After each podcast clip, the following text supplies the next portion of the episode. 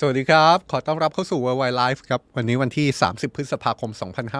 2566 อยู่กับผมจอมพลดาวสุขโขเช่นเคยนะครับ เข้าสู่ปลายเดือนพฤษภาคมกำลังเดินหน้าเข้าสู่เดือนมิถุนายนแล้วนะครับ แต่ว่าเราก็ยังคงเกาะติดสถานการณ์ต่างประเทศกับ Worldwide Life เช่นเคยเจอกันจันทร์ถึงศุกร์16นาฬิกา30 นาที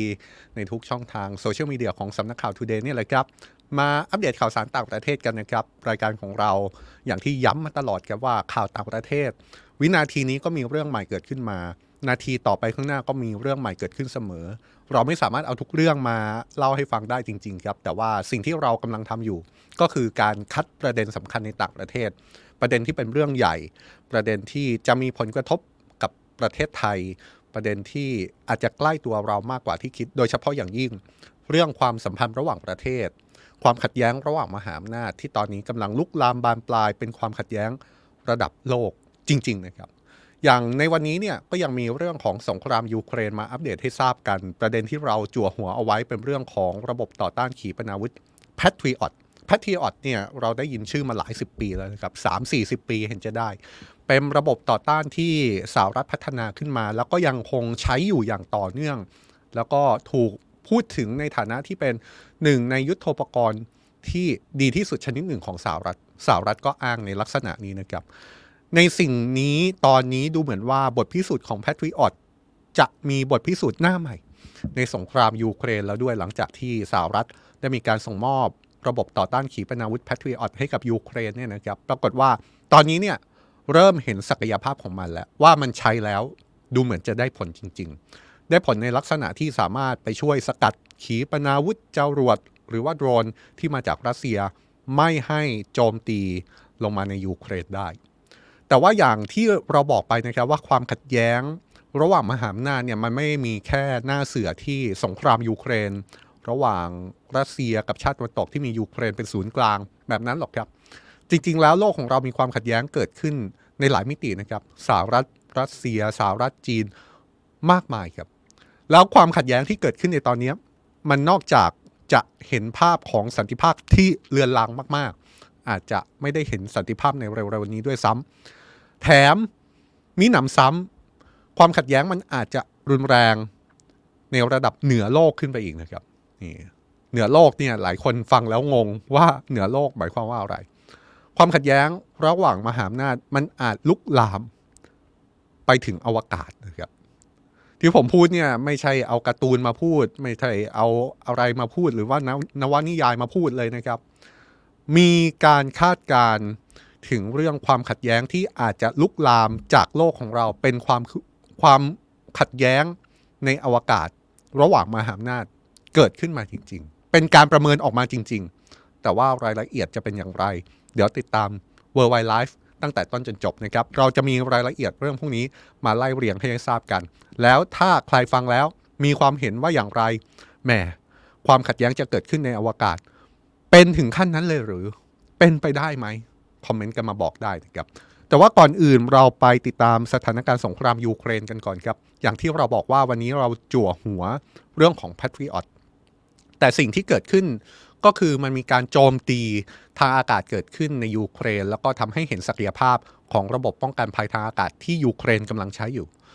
แต่สิ่งที่เกิดขึ้นในช่วงจังหวะเดียวกันอีกฝากฝั่งหนึ่ง ก็มีการโจมตีทางอากาศเกิดขึ้นในรัสเซียครับ แล้วคราวนี้ดูเหมือนจะไม่ค่อยปกติเท่าไหร่ด้วย เพราะว่าเป็นการโจมตีทางอากาศที่เกิดขึ้นในกรุงมอสโก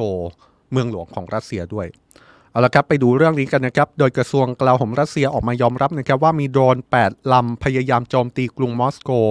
ซึ่งเป็นเมืองหลวงของรัสเซียเมื่อช่วงเช้าที่ผ่านมานี้เองครับ พร้อมระบุว่านี่เป็นการกระทำของระบอบยูเครนที่ก่อการร้ายถึงกรุงมอสโก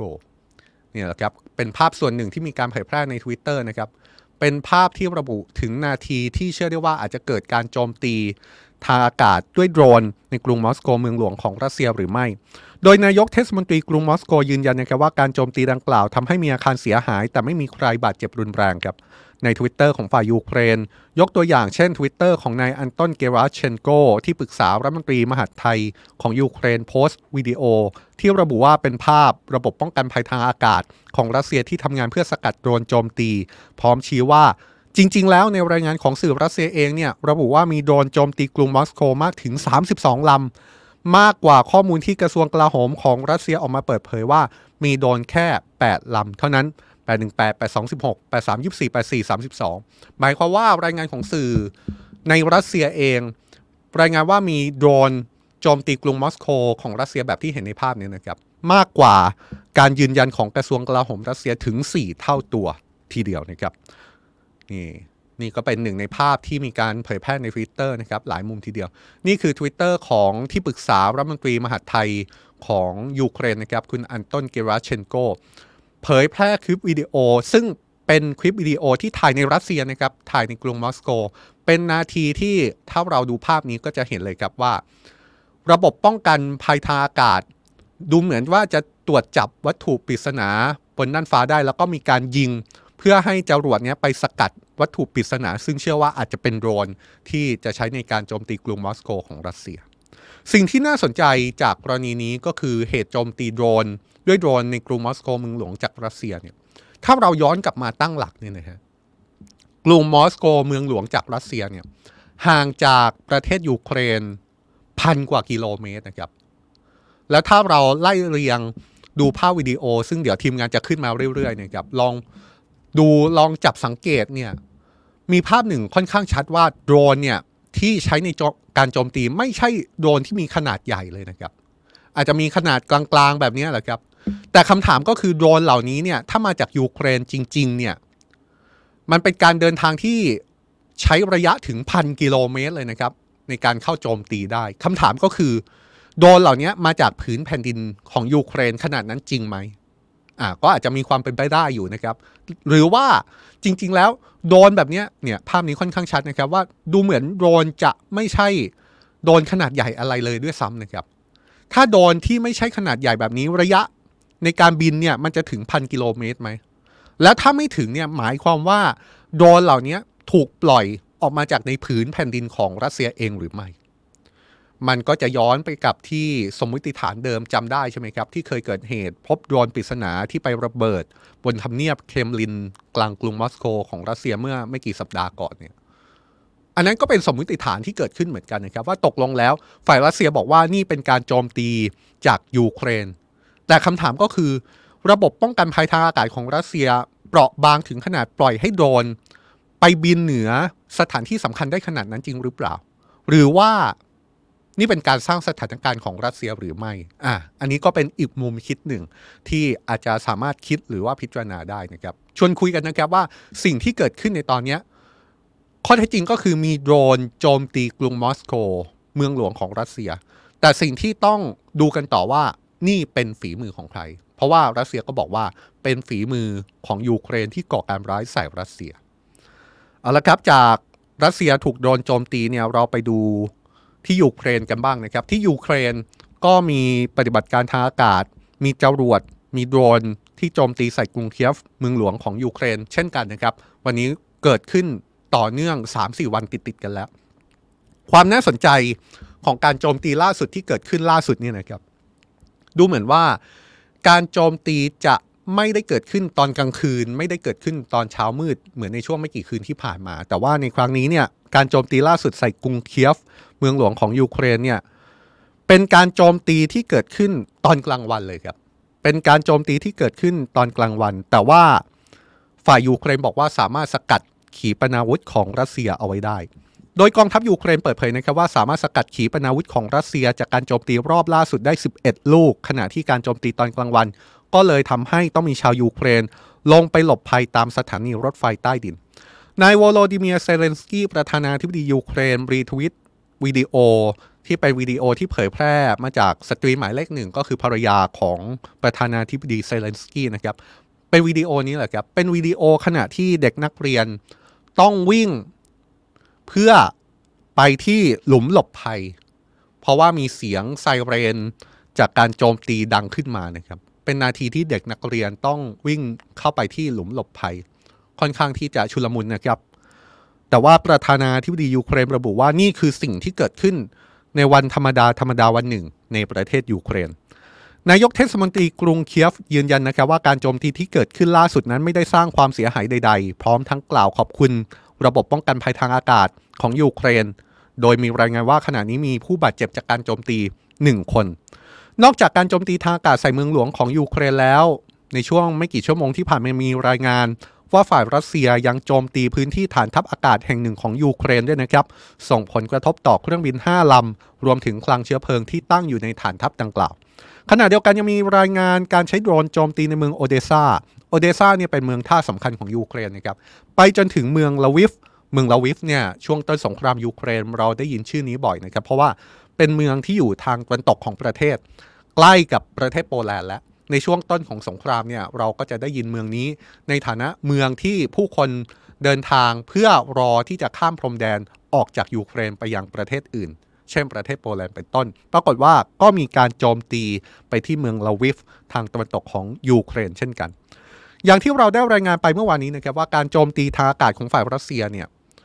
ดูเหมือนว่าฝ่ายรัสเซียมักจะใช้ขีปนาวุธ ของรัสเซียเองหรือว่าใช้โดรนที่ซื้อมาจากอิหร่าน โดยมีเป้าหมาย แรกเริ่มเดิมทีเนี่ยหนีไม่พ้นการทำลายสาธารณูปโภคขั้นพื้นฐานของยูเครน แต่แม้ว่าในเวลาต่อมาเนี่ยยูเครนก็มีการแก้เกมนี้นะครับด้วยการใช้ระบบป้องกันภัยทางอากาศ ติดตั้งระบบต่างๆ ที่ยูเครนมีอยู่ในคลังของตัวเอง รวมถึงได้รับการสนับสนุนจากชาติตะวันตกเนี่ยติดตั้งเพื่อป้องกันระบบเหล่านี้ในการโจมตีทางอากาศใส่สาธารณูปโภคขั้นพื้นฐาน แต่ดูเหมือนว่ารัสเซียก็ยังเดินหน้าโจมตีทางอากาศต่อไปนะครับ สาเหตุที่เป็นเช่นนั้นแม้ว่า รัสเซียก็คงจะรู้แหละครับว่าเป้าหมายการโจมตีสาธารณูปโภคขั้นพื้นฐานจะทำได้ยากขึ้น เพราะว่ายูเครนได้มีการแก้เกม วางระบบป้องกันภัยทางอากาศเอาไว้ แต่รัสเซียก็ยังทำแบบนั้นอยู่ เพราะว่าการโจมตีดังกล่าวเนี่ย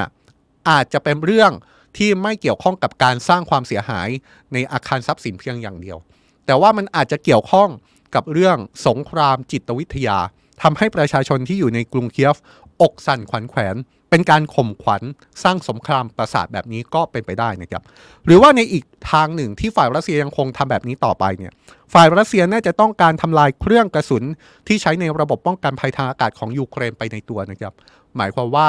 พอมีรัสเซียยิงโดรนซึ่งโดรนเนี่ยราคาไม่แพงสำหรับรัสเซียนะครับยิงเข้าไปเนี่ยฝ่ายยูเครนก็ต้องยิงเครื่องกระสุนของระบบป้องกันภัยทางอากาศสวนกลับไป นี่คือการทำลายเครื่องกระสุนที่ไว้ใช้สำหรับการปกป้องน่านฟ้าของยูเครน ซึ่งที่ผ่านมาฝ่ายยูเครนเนี่ยก็พึ่งพาระบบป้องกันภัยทางอากาศ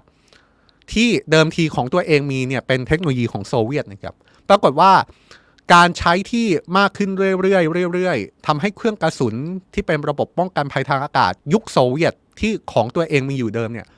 เครื่องกระสุนค่อยๆ ร่อยหรอลงไปเรื่อยๆครับแล้วพอเป็น อาวุธยุคโซเวียตเนี่ยก็หาเครื่องกระสุนมาเติมยากมากขึ้นทุกที เพราะว่าอีกฝ่ายก็คือรัสเซียถูกต้องไหมครับ ดังนั้นเนี่ยจึงไม่น่าแปลกใจว่าในช่วงหลายเดือนที่ผ่านมาสิ่งหนึ่งที่ฝ่ายยูเครนร้องขอมาตลอด นอกจากรถถัง นอกจากเครื่องบินรบ นอกจากอาวุธที่ใช้ในสงครามในสมรภูมิด่านหน้า ก็คือระบบป้องกันภัยทางอากาศ จากชาติตะวันตก และชาติตะวันตกก็ตัดสินใจส่งระบบป้องกันภัยทางอากาศเหล่านี้ ไปให้กับยูเครนครับ โดยมีระบบป้องกันภัยทางอากาศชนิดหนึ่ง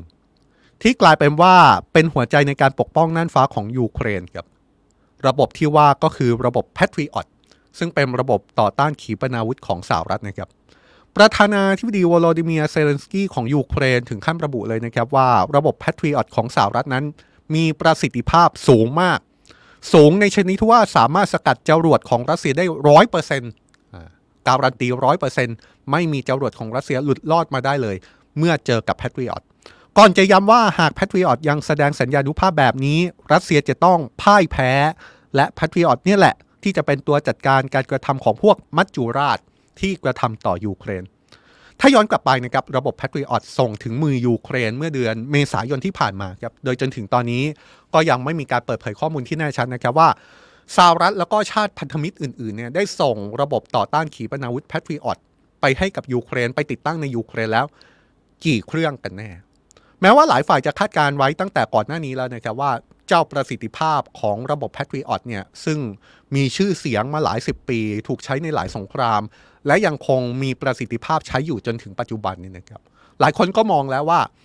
ระบบ Patriot เนี่ยแหละ น่าจะมีส่วนสำคัญในการปกป้องยูเครน ไม่ให้ถูกโจมตีทางอากาศ บางคนถึงขั้นมองว่าระบบ Patriot เนี่ยเป็นตัวเปลี่ยนเกมสงครามยูเครนเลย แต่ถึงอย่างนั้น ดูเหมือนว่าพอมีการมาใช้จริงแล้วคำชื่นชมถึงระบบ Patriot ดูจะยิ่งไปกว่านั้นอีกนะครับ ดูจะยิ่งเห็นแล้วว่าศักยภาพของระบบ Patriot เนี่ยถูกพิสูจน์แล้วในสงครามยูเครน โดยบรรดาผู้เชี่ยวชาญทางการทหารจำนวนหนึ่ง ถึงกับออกมาบอกเลยครับว่ารู้สึกทึ่ง ถึงประสิทธิภาพของระบบ Patriot ที่ใช้อยู่นี้ คนหนึ่งที่ออกมายืนยันในเรื่องนี้ก็คืออีวานคิริเชฟกี้นักวิเคราะห์ทางการทหารชาวยูเครนครับออกมาระบุเลยนะครับว่าผลที่ออกมาก็คงทำให้แม้แต่กระทรวงกลาโหมของสหรัฐ ก็คงจะไม่เชื่อว่านี่คือสิ่งที่เกิดขึ้นจริง เพราะต้องไม่ลืมว่าก่อนหน้านี้สหรัฐเองก็คิดอยู่นานว่าจะมอบระบบต่อต้านขีปนาวุธนี้ให้กับยูเครนหรือไม่ ซึ่งเมื่อตัดสินใจมอบให้แล้วเนี่ยถ้าจำกันได้ย้อนกลับไปนะครับ ในตอนนั้นพอสหรัฐบอกว่าจะส่งมอบแพทริออตให้กับยูเครนสหรัฐก็ต้องเรียกกำลังพลของยูเครนมาฝึกให้สามารถใช้ระบบ Patriot เป็น ซึ่งระบบที่ว่าเนี่ยมีความซับซ้อนมากนะครับ และการฝึกเนี่ยก็เป็นการฝึกในระยะเวลาที่ค่อนข้างจำกัด แต่ปรากฏว่าผลจากการส่งมอบระบบ Patriot ให้กับยูเครน ผลกับการฝึกแบบเร่งรัดกับหลักสูตรที่ซับซ้อนเนี่ย ปรากฏว่าพอนำไปใช้ในสงครามยูเครนจริง พิสูจน์เลยครับว่าระบบ Patriot เนี่ยสามารถช่วยปกป้องน่านฟ้าของยูเครนได้ ก่อนหน้านี้มีรายงานถึงขั้นว่าระบบต่อต้านขีปนาวุธแพทริออตสามารถจัดการกับขีปนาวุธความเร็วเหนือเสียงคินซาของรัสเซียได้สำเร็จด้วยนะครับ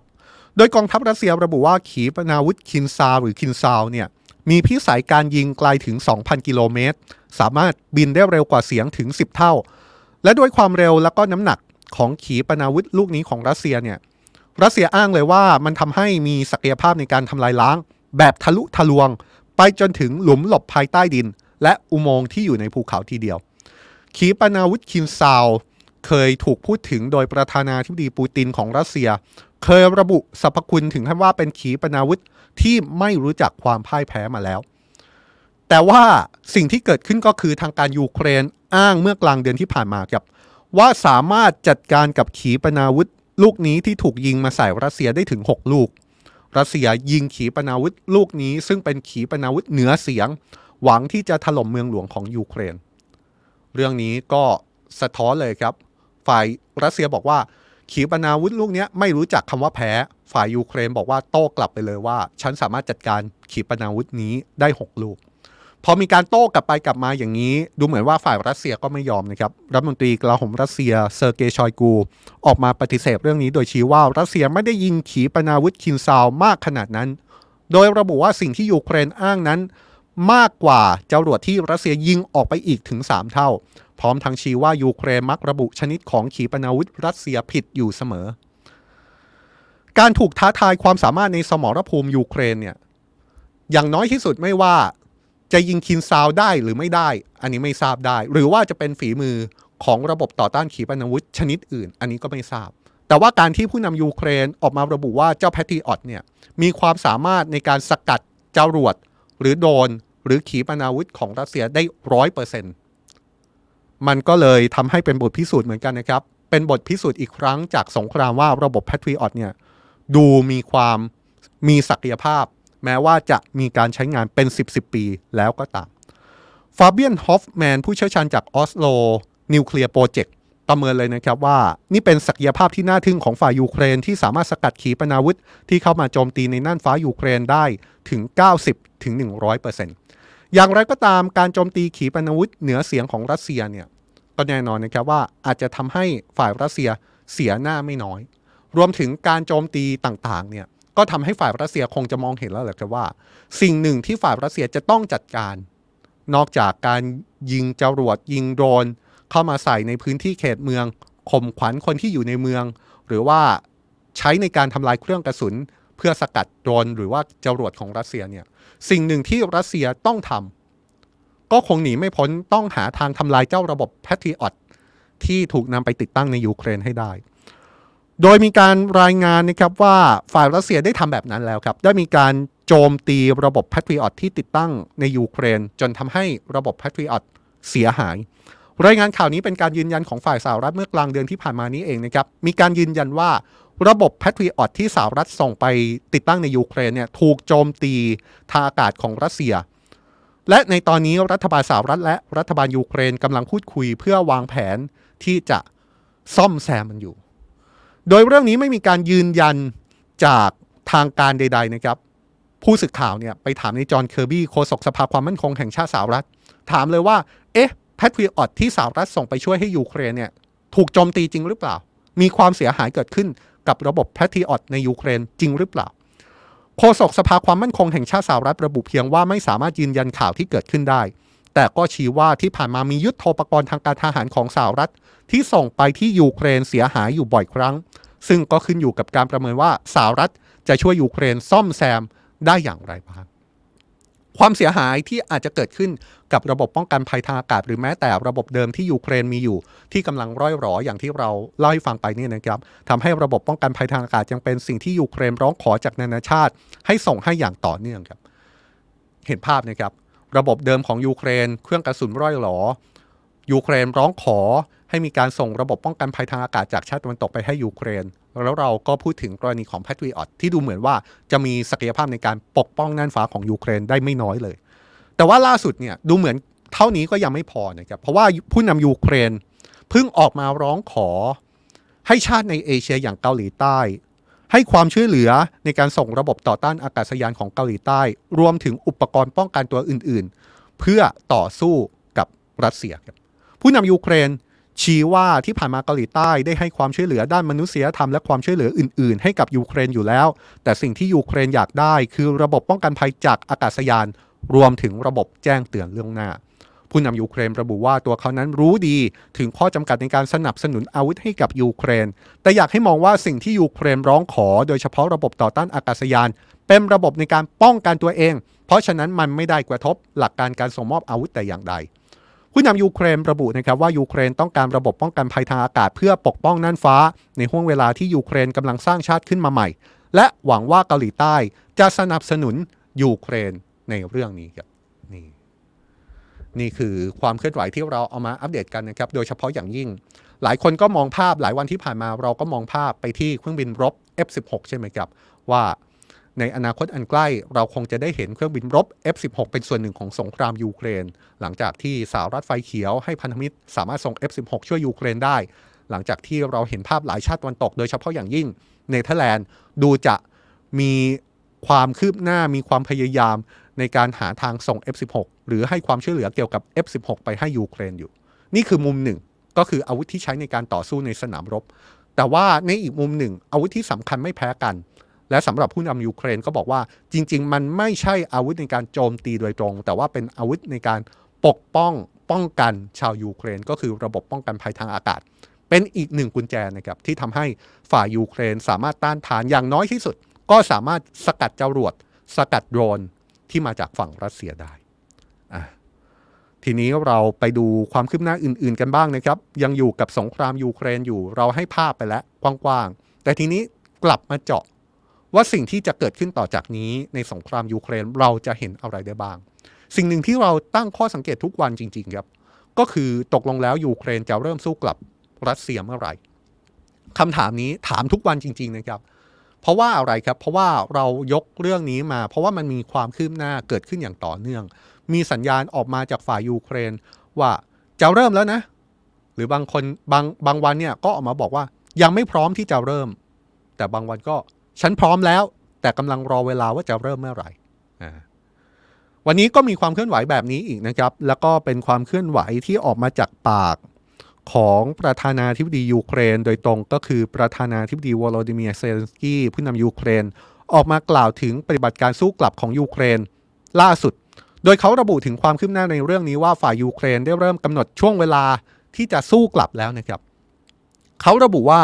ในฐานะผู้บัญชาการทหารสูงสุด การเตรียมความพร้อมของยูเครนตอนนี้ ไม่ใช่แค่เรื่องการเตรียมเครื่องกระสุน ไม่ใช่แค่เรื่องการฝึกกำลังพล หรือว่าการคิดยุทธวิธีต่าง ๆ เท่านั้น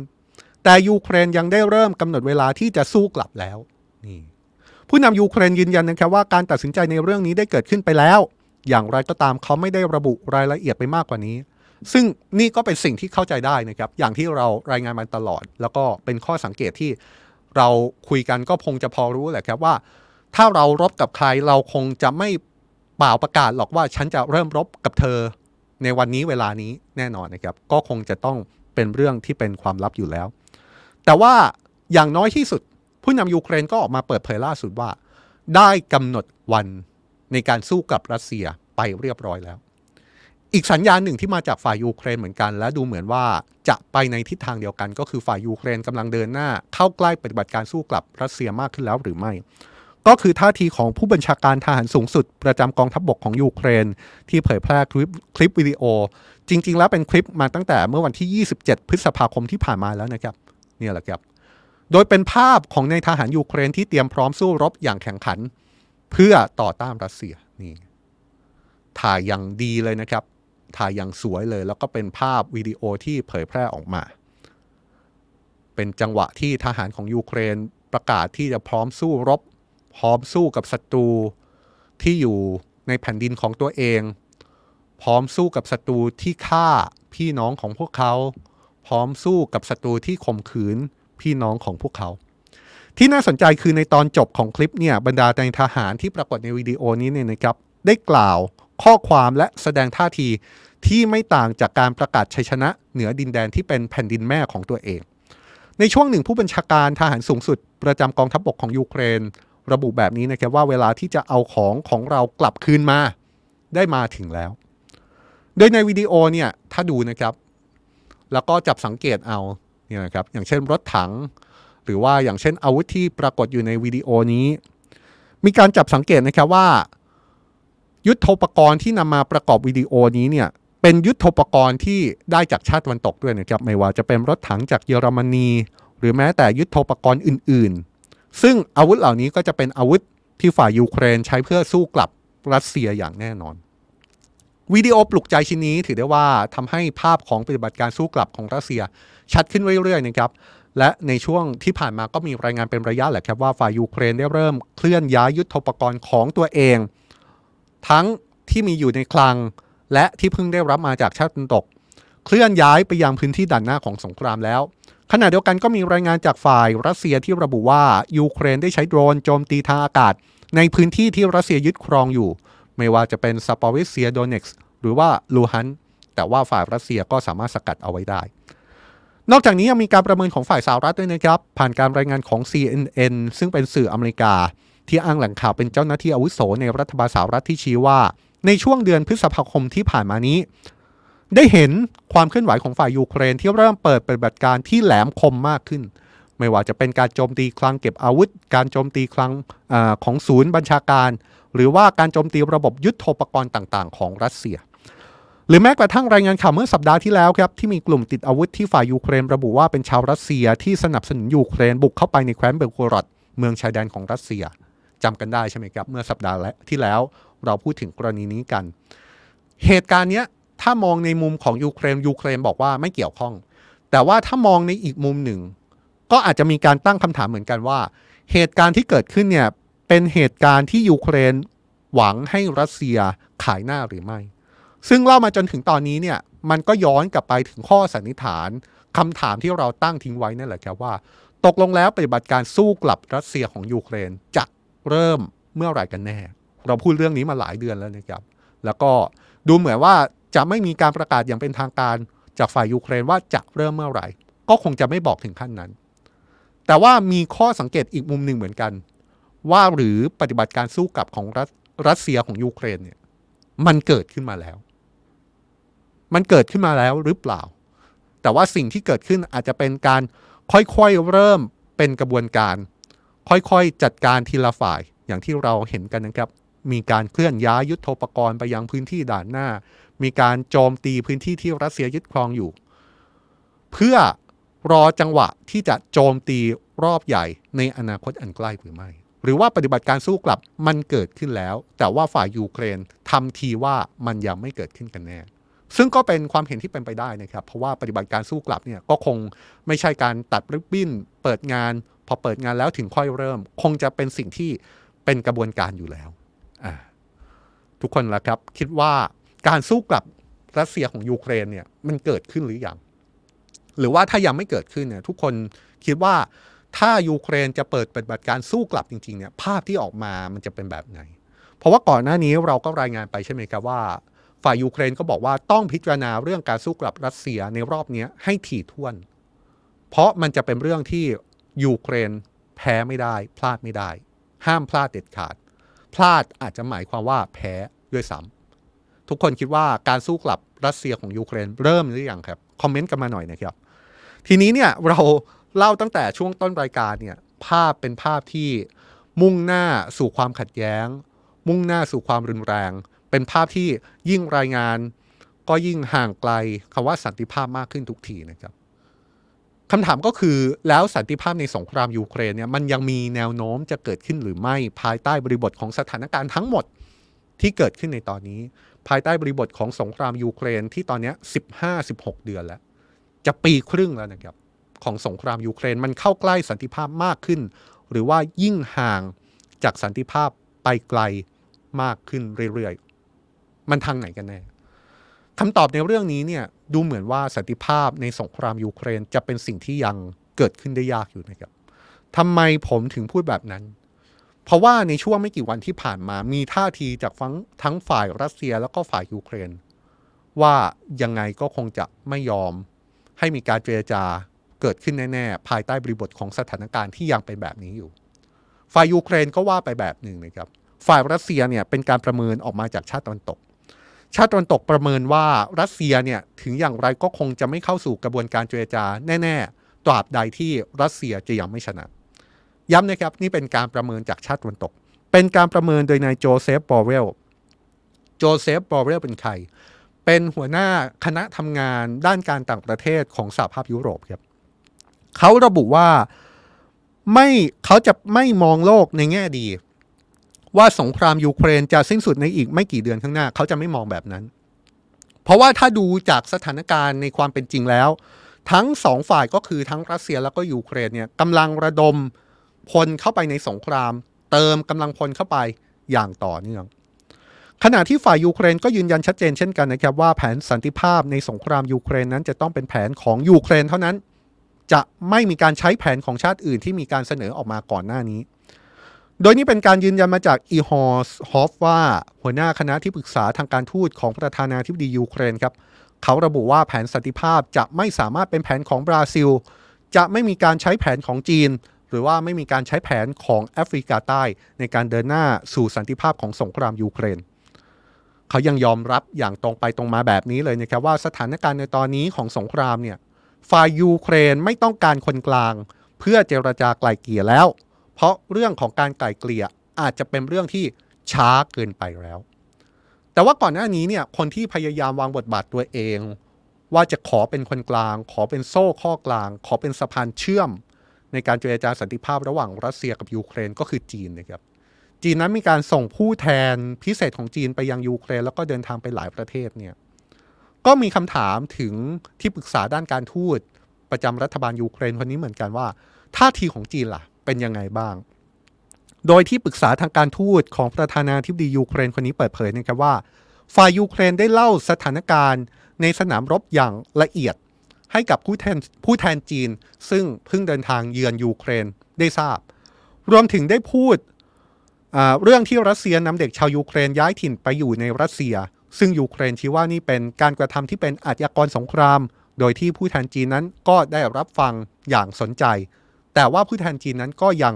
ไม่มีความเห็นใด ๆ กลับมาครับขออภัยครับ นี่ก็คือ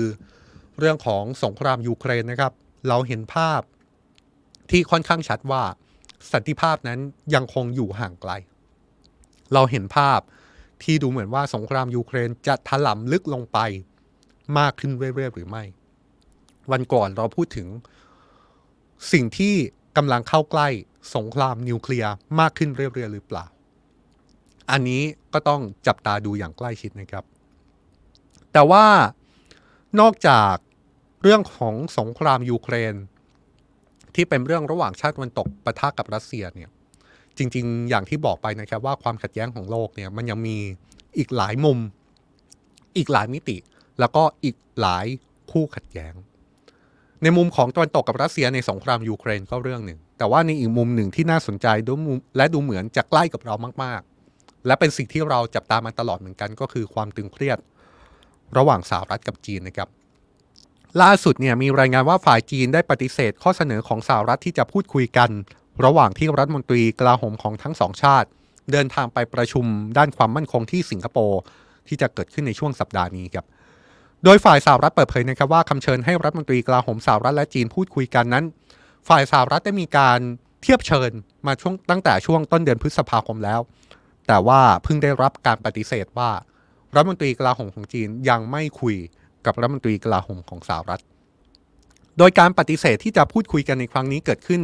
ท่ามกลางความตึงเครียดระหว่างสหรัฐกับจีนนะครับ เอาแค่ความขัดแย้งในภูมิภาคที่เกิดขึ้นแถวๆเอเชียเนี่ยไล่เลยครับ ไต้หวัน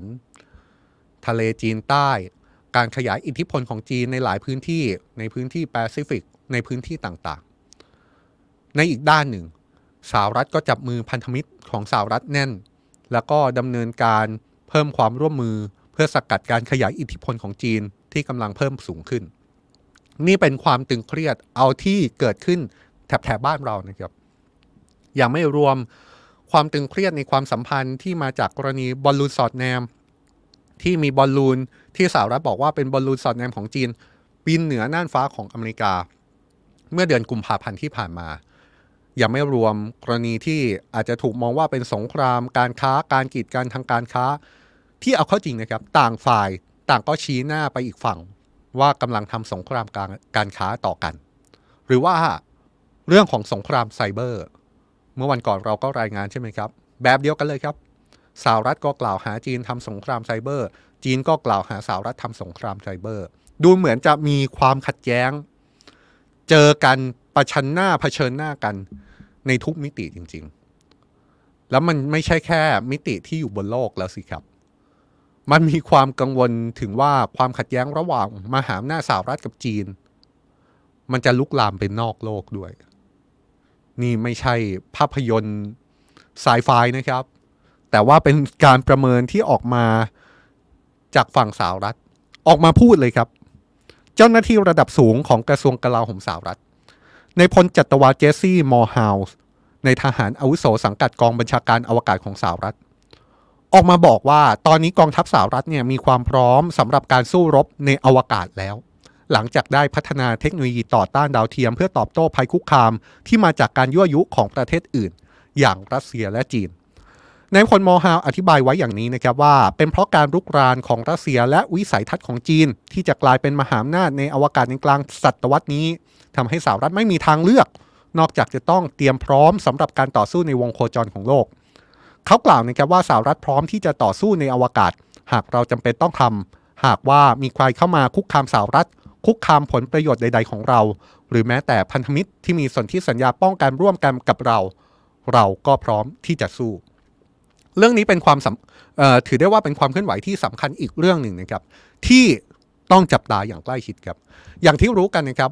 ว่าความเคลื่อนไหวในอวกาศบนอวกาศมีอะไรครับ มีดาวเทียม แล้วดาวเทียมเนี่ยตอนนี้ก็เป็นอุปกรณ์ที่เป็นพื้นฐานสำคัญในการดำรงชีวิตก็ว่าได้นะครับ เพราะว่าเราใช้ดาวเทียมทั้งระบบสื่อสาร ระบบธนาคาร ไปจนถึงระบบของการพยากรณ์อากาศ นอกจากนี้ดาวเทียมยังมีความสำคัญต่อปฏิบัติการทางทหารด้วยนะครับ เพราะถูกนำมาใช้ทั้งในเรื่องของการรวบรวมข่าวกรอง การสื่อสาร แล้วก็การนำทางของกองทัพ เรียกได้ว่าดาวเทียมนี่แหละเป็นอุปกรณ์ที่มีความสำคัญมากในเรื่องของความมั่นคง ถึงอย่างนั้นในพลมอฮาวก็ยอมรับนะครับว่าการพึ่งพาดาวเทียมมากเกินไปก็ไม่ใช่ว่าจะส่งผลดีครับ เพราะหากว่ามีดาวเทียมของประเทศใดประเทศหนึ่งถูกโจมตี ก็อาจทำให้เกิดผลกระทบร้ายแรงตามมา และทำให้ดาวเทียมดวงอื่น ๆ ตกอยู่ในอันตรายเป็นระยะเวลานาน โดยเรื่องนี้เนี่ยเคยเกิดขึ้นให้เห็นมาแล้วนะครับ โดยที่ผ่านมา 4 ประเทศมหาอำนาจ ไม่ว่าจะเป็นจีน อเมริกา อินเดีย แล้วก็รัสเซีย ต่างก็เคยแข่งกันพัฒนาความสามารถในการต่อต้านดาวเทียม โดยการยิงขีปนาวุธ ภาคพื้นดินขึ้นไปลองทำลายดาวเทียมของตัวเองครับ ด้วยเหตุผลว่าถ้าสมมุติมีภัยคุกคามเกิดขึ้นมาเนี่ยอย่างน้อยที่สุดก็จะได้มีหนทางในการรับมือได้ แต่ว่าการทดสอบเหล่านี้กลับทำให้เกิดเศษซากชิ้นส่วนเป็นขยะอวกาศจำนวนมาก และก็เป็นอันตรายต่อดาวเทียมดวงอื่น ๆ ที่อยู่ในวงโคจรใกล้เคียงกันด้วย มีเหตุการณ์ที่เคยเกิดขึ้นเมื่อปี 2021 นะครับ รัสเซียยิงขีปนาวุธทำลายดาวเทียมของตัวเองทำให้เกิดขยะอวกาศมากกว่า 1,500 ชิ้นทำให้นักบินอวกาศที่ปฏิบัติการอยู่ในสถานีอวกาศนานาชาติ ที่อยู่ในวงโคจรเดียวกับดาวเทียมที่ถูกทำลายเนี่ยต้องเข้าไปหลบในแคปซูลหลบภัย จนกว่าเศษซากขยะอวกาศจะผ่านเลยไป เท่ากับว่า แม้แต่เรื่องการทดลอง ยิงขีปนาวุธใส่ดาวเทียมของตัวเอง เพื่อลองดู ว่าถ้าเกิดชาติอื่นมันทำลายดาวเทียมของเราเนี่ยเราจะมีแผนรับมือยังไง เอาแค่ลองเนี่ยมันก็เป็นการทดลองที่มีความเสี่ยงสูงมากแล้วนะครับ ขนาดลองเองนะครับ ยังไม่รวมว่าถ้าคนอื่นลองล่ะ ถ้าคนอื่นโจมตีดาวเทียมของประเทศอื่น จริง ๆ ขึ้นมาเนี่ยมันจะเกิดความเสียหายเป็นวงกว้างมากขนาดไหน ฝ่ายสหรัฐบอกเลยนะครับว่าสหรัฐเนี่ยมีความจำเป็นที่จะต้องพัฒนาเทคโนโลยีต่อต้านดาวเทียมต่อไป ในขณะที่กำลังเผชิญกับการแข่งขันทางอวกาศครั้งใหม่ ไม่ใช่เพราะว่าสหรัฐต้องการที่จะต่อสู้ในตอนนี้ แต่นี่เป็นวิธีการที่ดีที่สุดที่จะยับยั้งไม่ให้มีความขัดแย้งเกิดขึ้น โดยที่สหรัฐจะไม่มีส่วนร่วมในการทดสอบใด ๆ ที่ไร้ความรับผิดชอบ เรียกได้ว่านี่จะเป็นการงัดข้อกัน ไม่ใช่แค่สหรัฐกับจีน เท่านั้นนะครับแต่ยังรวมถึงรัสเซียสามมหาอำนาจ กำลังจะงัดข้อกันบนอวกาศ เพราะว่าในขณะที่รัสเซียและจีนกำลังพัฒนายานอวกาศที่สามารถปฏิบัติการต่อต้านดาวเทียมได้สหรัฐเองก็เดินหน้าพัฒนาเทคโนโลยีในรูปแบบเดียวกันนี่แหละครับ และอย่างที่บอกนะครับว่าดาวเทียมเนี่ยมันเป็นเรื่องของความมั่นคงในระดับชาติ ยิ่งทำให้ชาติมหาอำนาจต้องทำทุกทางในการพัฒนาทั้งดาวเทียม พัฒนาทั้งระบบต่อต้านดาวเทียม เพื่อ ที่จะป้องกันดาวเทียมของตัวเองให้ปลอดภัย และเผลอๆอาจจะต้องพัฒนาระบบเผื่อเอาไว้สำหรับการทำลายดาวเทียมของศัตรูด้วย อย่างจีนก่อนหน้านี้ก็เคยเปิดตัวดาวเทียมที่มีแขนกลสามารถยื่นออกไปคว้าดาวเทียมดวงอื่นได้นะครับ แล้วก็มีการพัฒนาวิธีการวางวัตถุระเบิดในหัวฉีดขับดันของดาวเทียมของฝ่ายตรงข้าม ซึ่งวัตถุระเบิดนี้ถูกออกแบบมาให้ตรวจไม่พบเป็นเวลานาน และเมื่อจุดชนวนจะดูเหมือนเครื่องยนต์ทำงานผิดปกติถึงขนาดนั้นเลยนะครับ และนอกเหนือจากอาวุธที่อาจจะใช้วิธีการ